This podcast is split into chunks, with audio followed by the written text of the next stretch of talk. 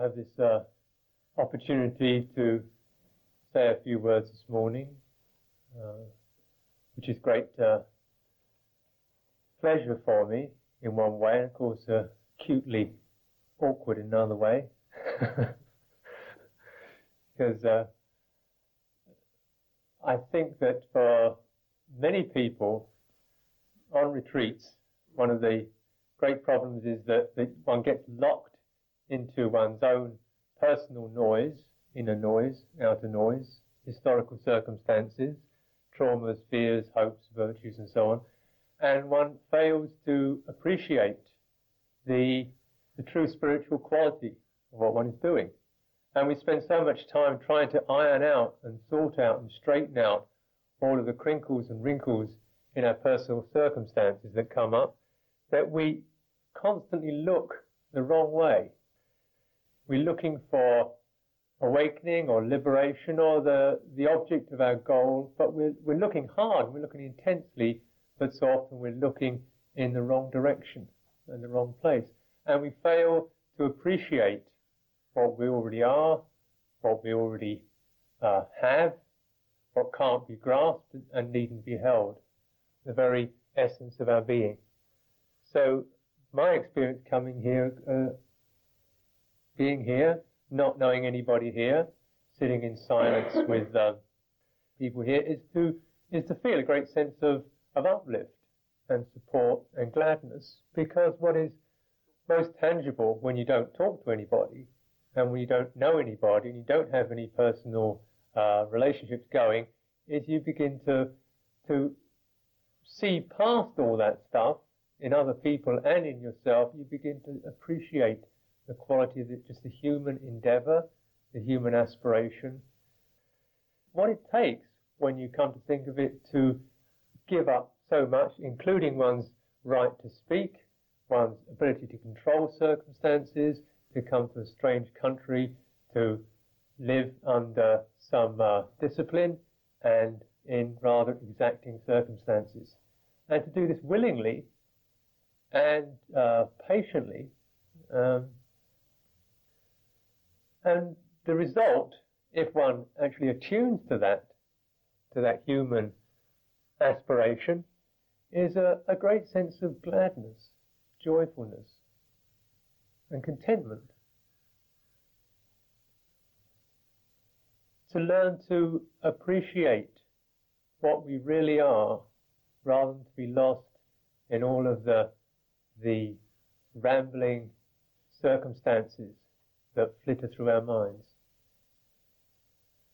This, I suggest, is um, what we are here to do, to awaken to.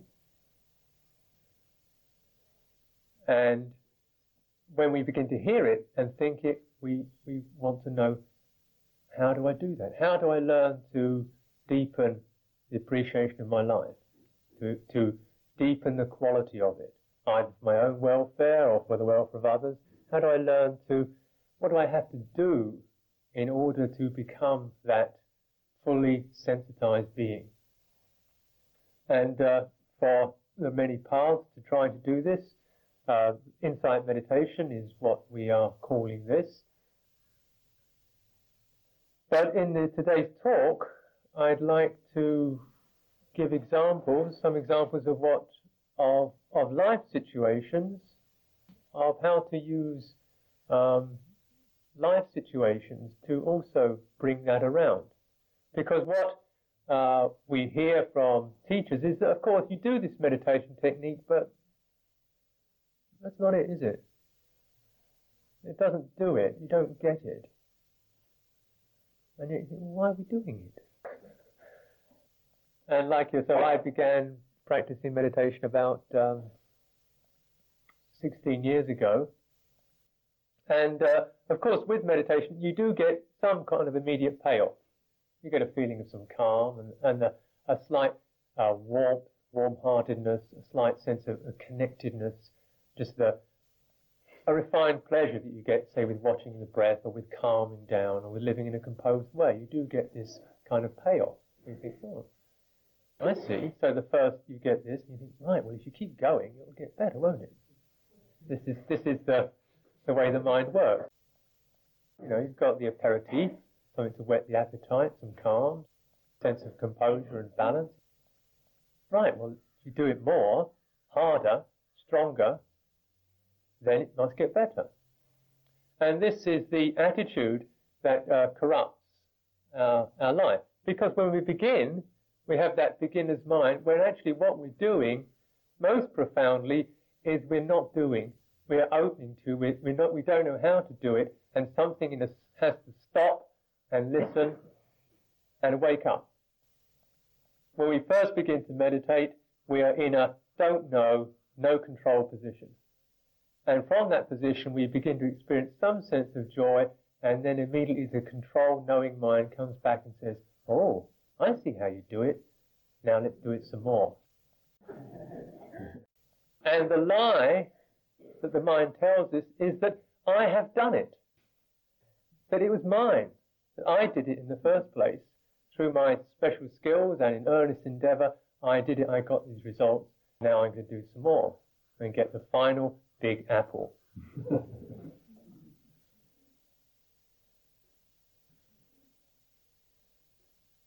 you probably by now, three, four days in, uh, it seems to be quite a common experience for all of us, is that this particular quality of mind, the I'm going to do it this time, this is it, over the top, you know, the big push, lasts for a certain period of days. And then, unless you're extremely strong-willed and stubborn, by about three or four days, you begin to realize, I'm not going to do it.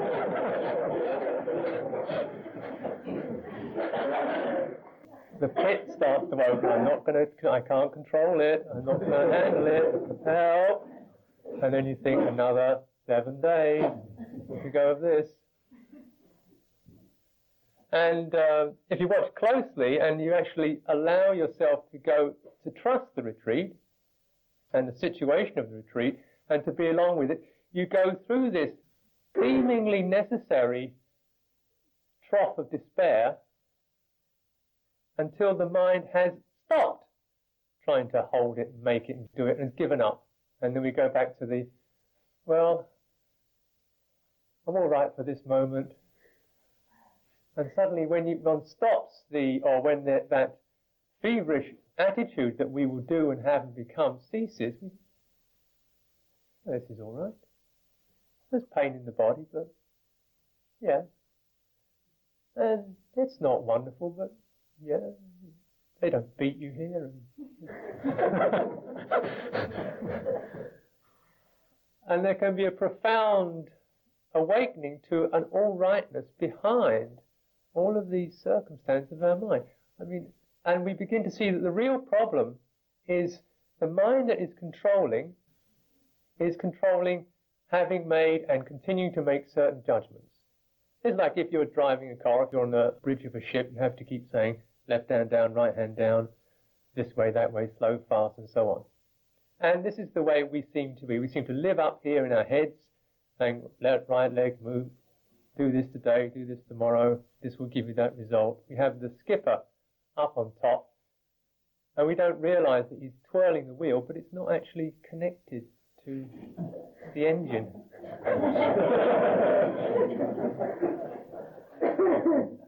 Life is going on. The mosquitoes come and go. The sun rises and sets. The temperatures come and go. We get colds. We feel sick. We feel happy. We feel sad. We feel tired. And none of it has been the responsibility of this hijacker up top saying, I'm doing it. It's all mine. We'll soon get there. Trust me. Here I go again. Did you see what I did then? and so, in some way, we have to have a situation that we can trust in enough to be able to realize the truth that, that actually our whole life, and not just this retreat, is a no control situation. There never has been a final control. There never will be a final control. We are born. I didn't I didn't birth me. We breathe, I do not breathe me. This organic life continues doing its awkward and embarrassing things on occasions, which I have to take extreme care to do in private. and one day it will die me. And if we don't wake up to that, then our death moment, as well as our life moment, is going to be in a state of extreme panic and crisis about how can I do it? How shall I do it? How will I make it? What's it mean to me? Now, this path is, it's very simple, but it's not easy because our habits are so ingrained. So what uh, one finds is that you generally have to keep having that faith and trust to put yourself into situations that you can trust and are there to provide you with enough attentiveness to witness the truth of what's happening, to witness the distinct difference between the mind, the thinking, judging mind that's controlling and saying this is right, this is wrong, this should be, this shouldn't be, and the actuality. And then begin to be in a situation where we can attend to the actuality, gradually our sense of lineage changes, our sense of relationship changes from being associated with the thinking, judging mind to being associated with truth. And then uh, the more that we practice, we begin to learn to listen with some lightness and humor to this hijacker mind, this uh, captain on the bridge, and to learn to live in peace with it. Because there are, of course, in relative senses, there are there are relatively there are control situations. There are skills that we can adopt. There are things that we can do. But for ultimate truth and for awakening, we can't do it. It has to happen through us.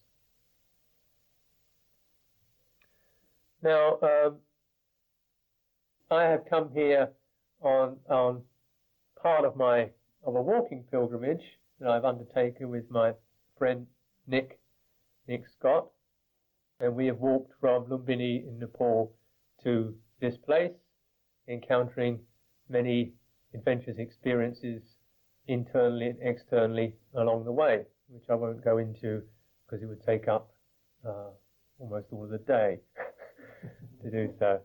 But I would like to bring up for reflection that uh, metaphor, if you like, and in our case, uh, quite a reality of the pilgrimage as being what we are all undertaking.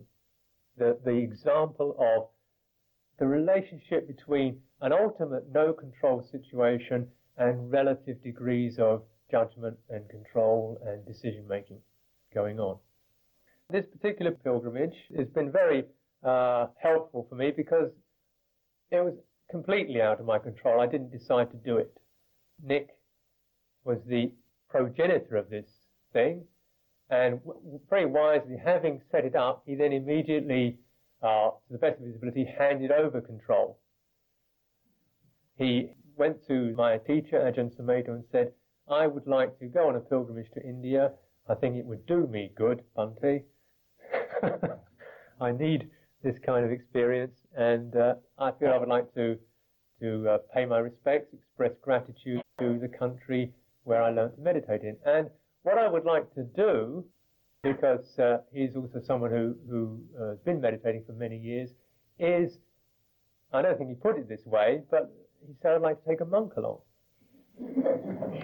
I'd like to often take a monk along because uh, Nick, being a very good friend, faithful supporter, has developed a relationship with monks whereby he can use them as something to hand over control to.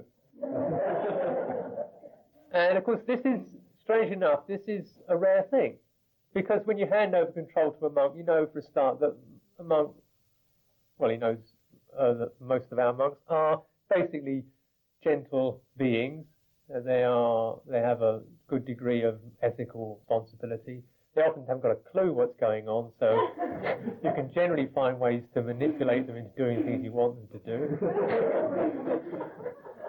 but essentially, they, they do provide some way in which you feel there's something there that you are following behind, and you are, you are, you've got something that can keep you in this no control situation of looking at your desires and your wishes and your rationalizing and your judging mind about we don't need this and I want that and all of this stuff. So he did this. And then um, Ajahn Sumedho said uh, one morning to me, uh, Venerable Sucitto, Nick Scott has offered to take a monk on pilgrimage in India. So I thought, oh, that's nice. I wonder who would take. they said, um, thought you might like to go. Oh. of course, the mind goes into this, oh, wow, India, mystical experiences, so on. Except I have had enough street wisdom to know just that, that whenever your mind moves in that way, the mystical experiences are mostly going to be things like dysentery and hanging around waiting nine hours for a train and you know all that kind of mess up. Anyway, to cut a long story short, we arrived and we've been going along ever since. And uh, for both of us, it's been in our own ways uh, because of being in India and being out on the road and living in a very um, insecure way, uh, very helpful because we've had to, we have a certain amount of control in that we have our discipline. We have made certain vows as to what standard of ethical conduct we will keep. We have a certain, we felt a certain responsibility to fulfill particular duties. Uh, as pilgrims, we felt that we would like to go to the Buddhist holy places and on the behalf of all the people who've helped us to make offerings, to uh, to express our gratitude, to to meditate, to do it for the welfare of other people. This kind of, of um, form, if you like, and that we would walk, we would uh, go on foot, and that we would also, uh, being pilgrims and being those who wish to awaken, try to just open to the situations that arise around us and be with those. Not to be someone who can just uh, snap their fingers and escape situations. And walking in India, as many of you just even, um, you know, wherever you travel in India, you find you are very quickly overwhelmed by by the the teeming uh, existential whatever it is of India. and walking, you are actually completely submerged in it. You know, you have no refuge, you have no room. You, you every time you sit down, you are surrounded by people. We have been um, living on alms food, which means that uh, to ex- the extent which it's possible without actual loss of life, we have been trying to uh, live on what food may be given to us through people who are acting in generosity. So that what we do is we uh, customarily and this is a basic standard for a Buddhist monk, is we, we make, we go to a place such as a village and then we make ourselves available. We sit and we wait. Or we maybe we chant or we just sit. And we see, we wait and we pray.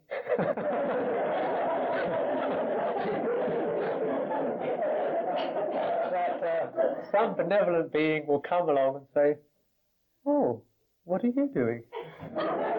this being India, of course, people do that quite, quite, quite quickly. What are you doing? But we've also, and this is part of my training, is that as a, as a, a Buddhist monk, one can't demand anything. This is part of the, the game of it. This is part of the, the no control game of it. You can't say, oh, I'm really glad you came along, you know. I'm starving. uh,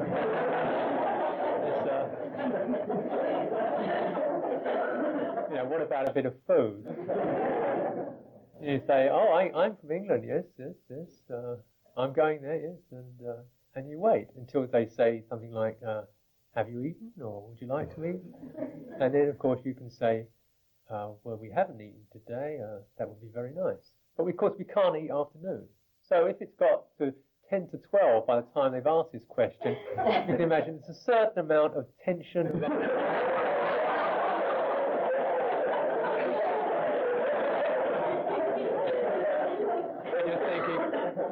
this is for real. This is not like meditation game. This is not waiting for the bell to ring. This is like, if I don't get this, I'm going to be hungry and so on. And very, very rarely we have actually, we have gone without. And uh, this has been remarkably rare actually. But in fact, one has appreciated that also because going without keeps you awake to not taking it for granted, to not feeling that some way that you can swing it, that if you just sit there looking cute, somebody will come along. Because eventually your mind starts to learn, you know, if you just sort of sit there looking pious, maybe, oh, work, work yesterday, you know? and you realize that that has to go too. It has to be open, otherwise, what's the point of living? To eat? Are we just sitting here to put food in these bodies and on and on until we die? Or isn't there something that actually, even the mechanics of, of eating and experiencing life, just this ordinary organic experience can bring us to out of demand, out of control, out of the feeling that we own and have to have, and into a state of openness. And for that, one is prepared to put up with a bit of hunger, put up with a bit of pain, put up with a bit of discomfort, and this, of course, is what you're doing. So I'm just uh, reminding that there is no reason at all why you should not suffer. There is no reason at all why you, your, your experience should be completely blissful. There is nothing wrong with it being painful, with it being awkward. The awkwardness and the pain of it is something that, as you contemplate it more thoroughly, you will begin to actually even appreciate that this is a sign of your extreme sincerity and your extreme quality of aspiration and goodness that you should be pleased with and proud of. There is a kind of honor, even a dignity in suffering when you willingly or semi-willingly put yourself into a situation and you say, I will not move past this. Even at what cost I have to pay, this will be my offering. This will be my way of offering myself, my body, my mind, my uh, conditioning to the truth. And when we can do that, we begin to give up the feeling that life should offer us anything at all. And then when we have done that, we begin to appreciate what has been offered to us. We have these marvelous awareness minds from the moment we've been born until now, we've been aware, constantly aware. We've been aware of confusion and pain and happiness and joy and love. We have been aware. What is that? It doesn't add up. It doesn't make sense as just being some psychological or physiological process. It's not a personal condition, is it? I mean, you're not the same person as you were when you were three months old. It's not about being born in a particular country. It's not about being male or female. It's not about acquiring any talents or virtues. It is your basic birthright, that which you came here, you were born in order to realize what you already are.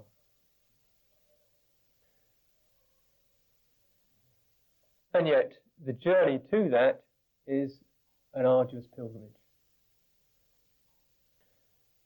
So in, in, in our pilgrimage, we have, of course, experienced many things, but finally the experiences, quaint, bizarre, tragic, and humorous, are by the way.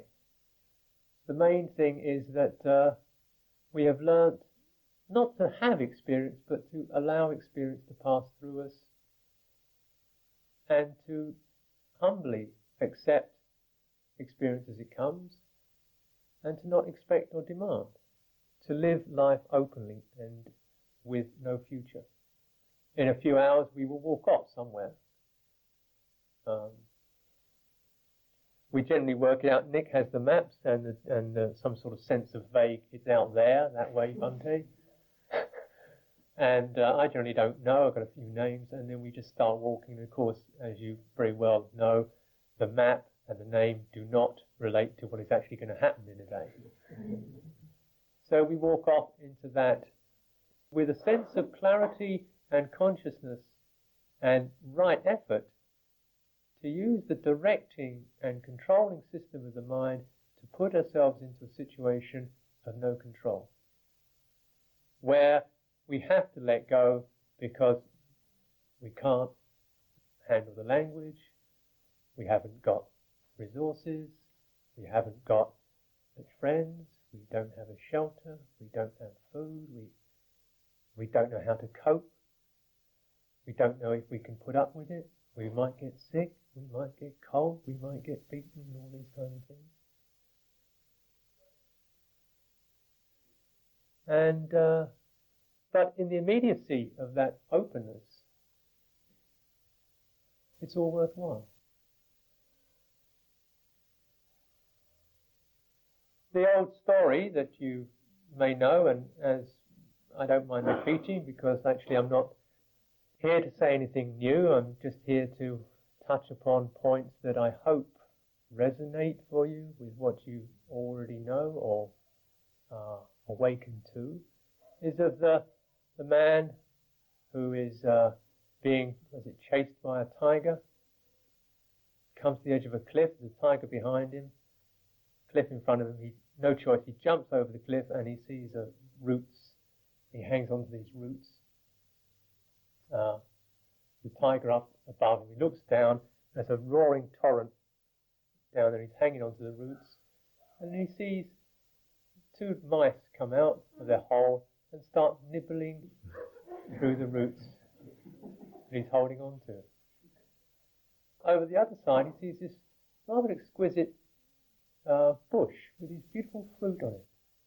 And as the mice are nibbling through this uh, root, he reaches his hand out, plucks one of these fruit, and tastes it. Most exquisite savour. and this is what uh, this kind of metaphor is for what the beauty of life in the moment actually is about. In fact, we are all hanging on to roots that are being nibbled through, aren't we? yeah, may, we may last a day, hopefully, but the one thing we can be certain of is that this is a dying system. This runs down. It does not go up, it goes down. We are all hanging on to roots, and there is no way out except death.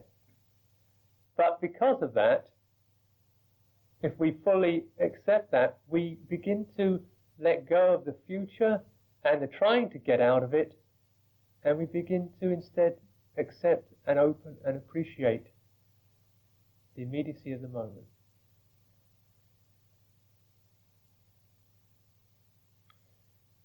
Just looking at it as because uh, death always seems to us a long way off, doesn't it?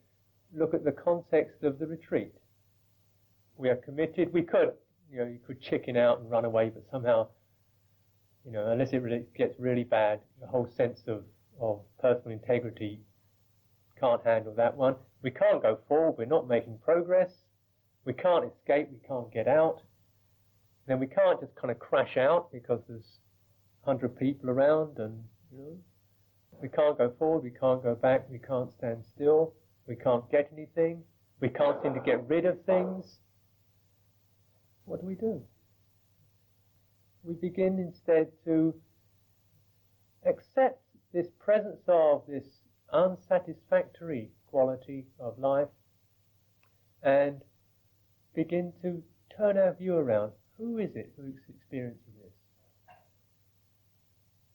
And this is where the, uh, the true fruit of Dhamma is.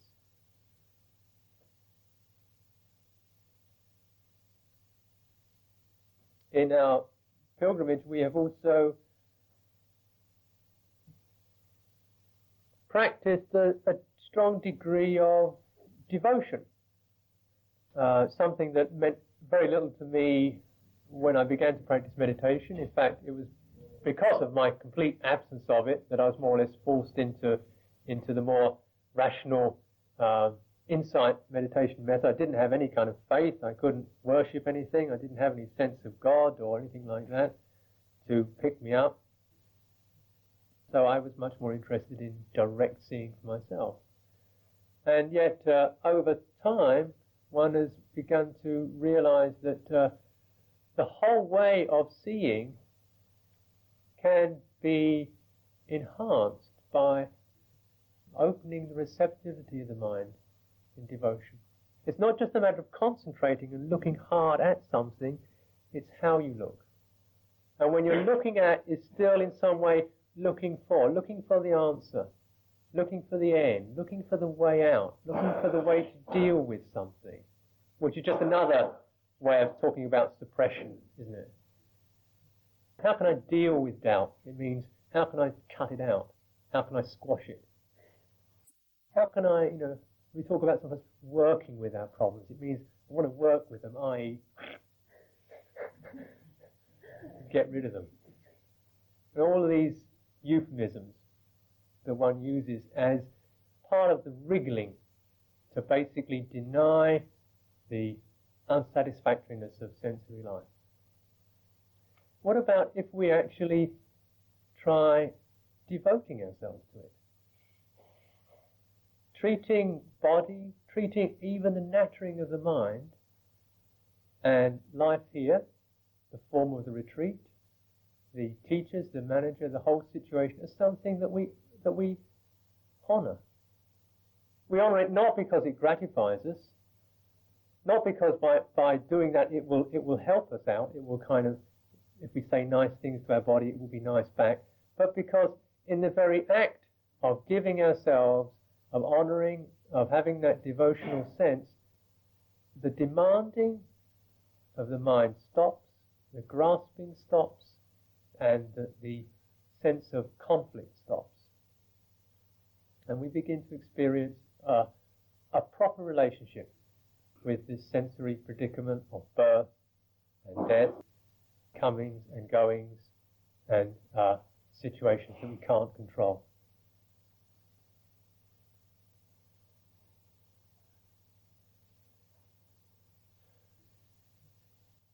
And this is what we've been doing in our pilgrimage constantly, if you like, use the metaphor, bowing to India.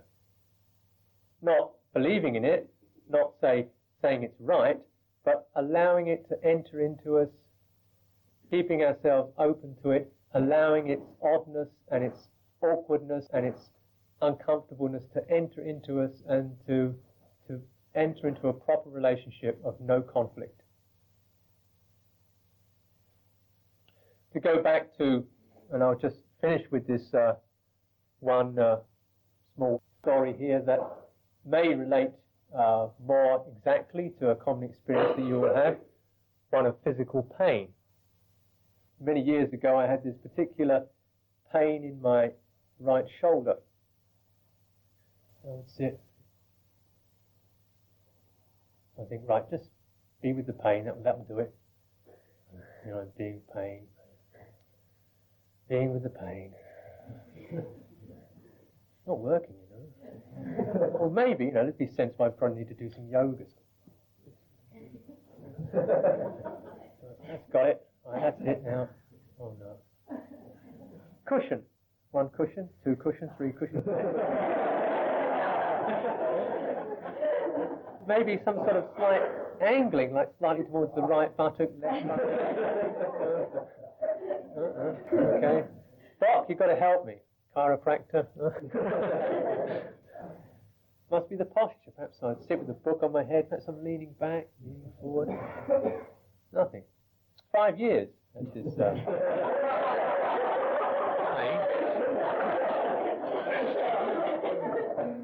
I have an extremely active and ingenious mind at trying to find every possible way to wriggle out of the fact that pain is hurts and I don't like it very obvious truth. Yet, yet I hadn't actually come to that.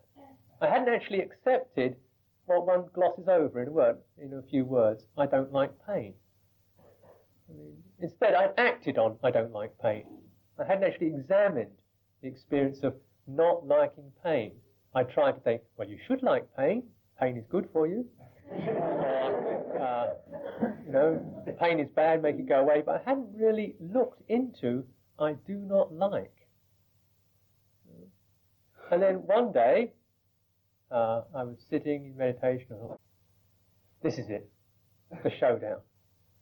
I'm going to sit here for five hours and I'm going to get over this thing. Pain, pain, wriggle. Why did you say that? Why five hours? You know?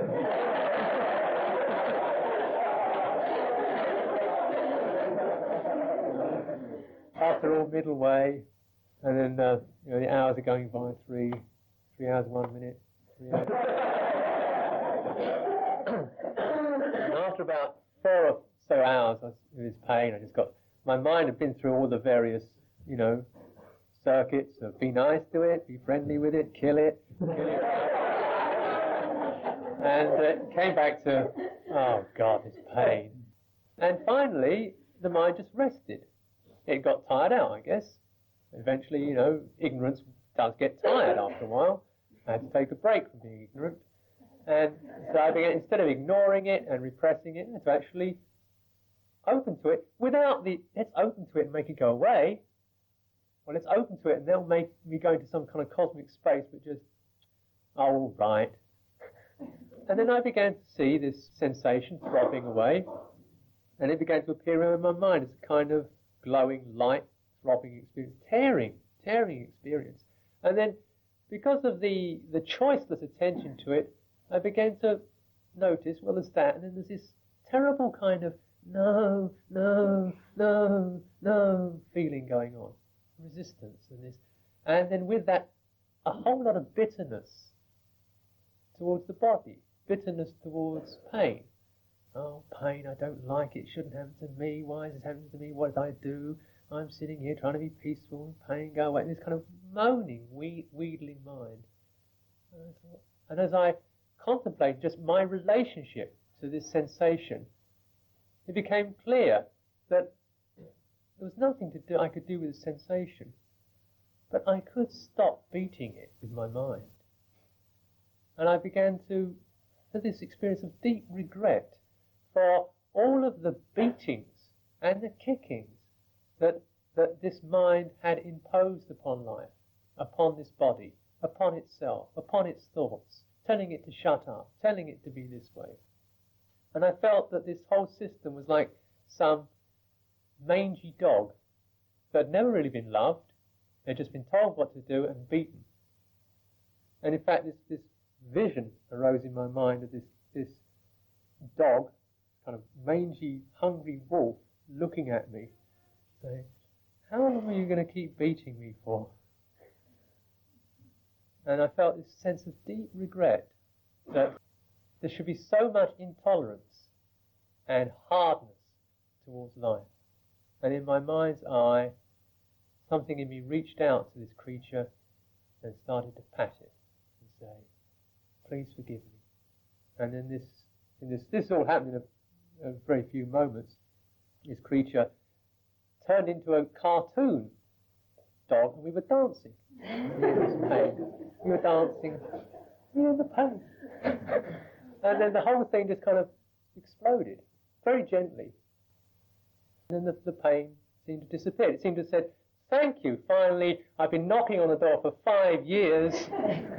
Thank you for opening. Thank you for recognizing the problem was I do not like, I will not accept, I will not open to you.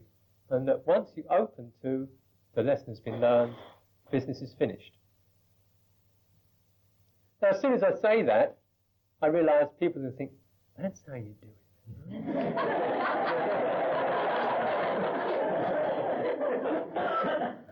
And then you'll have to spend five years of thinking, it doesn't work, I don't see why. Because the truth is, in fact, there is no real learning on this intellectual level, is there? There is only a kind of learning that, that we have to have that humility to recognize that really the learning point is when we go to the edge of where we know and where we control and the nobility of our life, the nobility of our purpose, the aspiration of our life says, keep going past the area of, no, of where you, you can't control it anymore. And trust. And for me, this is the heart of devotion, of faith, of surrender. That is not a surrender of responsibility, but a profound recognition of what the responsibility of this being is to live in accordance with truth to honor truth, and to trust the truth of our life as it is. So, uh, hope for you this uh, retreat will, if nothing else, bring you to recognize the where control ends and what lies beyond that for you. Because this, what lies beyond me and control and the sense of self, is the joy of deathlessness, the joy of the boundless, the mysterious, the vastness of life. So I'll just say those words for you today, and uh, if you have any questions or you'd like to uh, put anything back to me, I'll be very pleased to respond.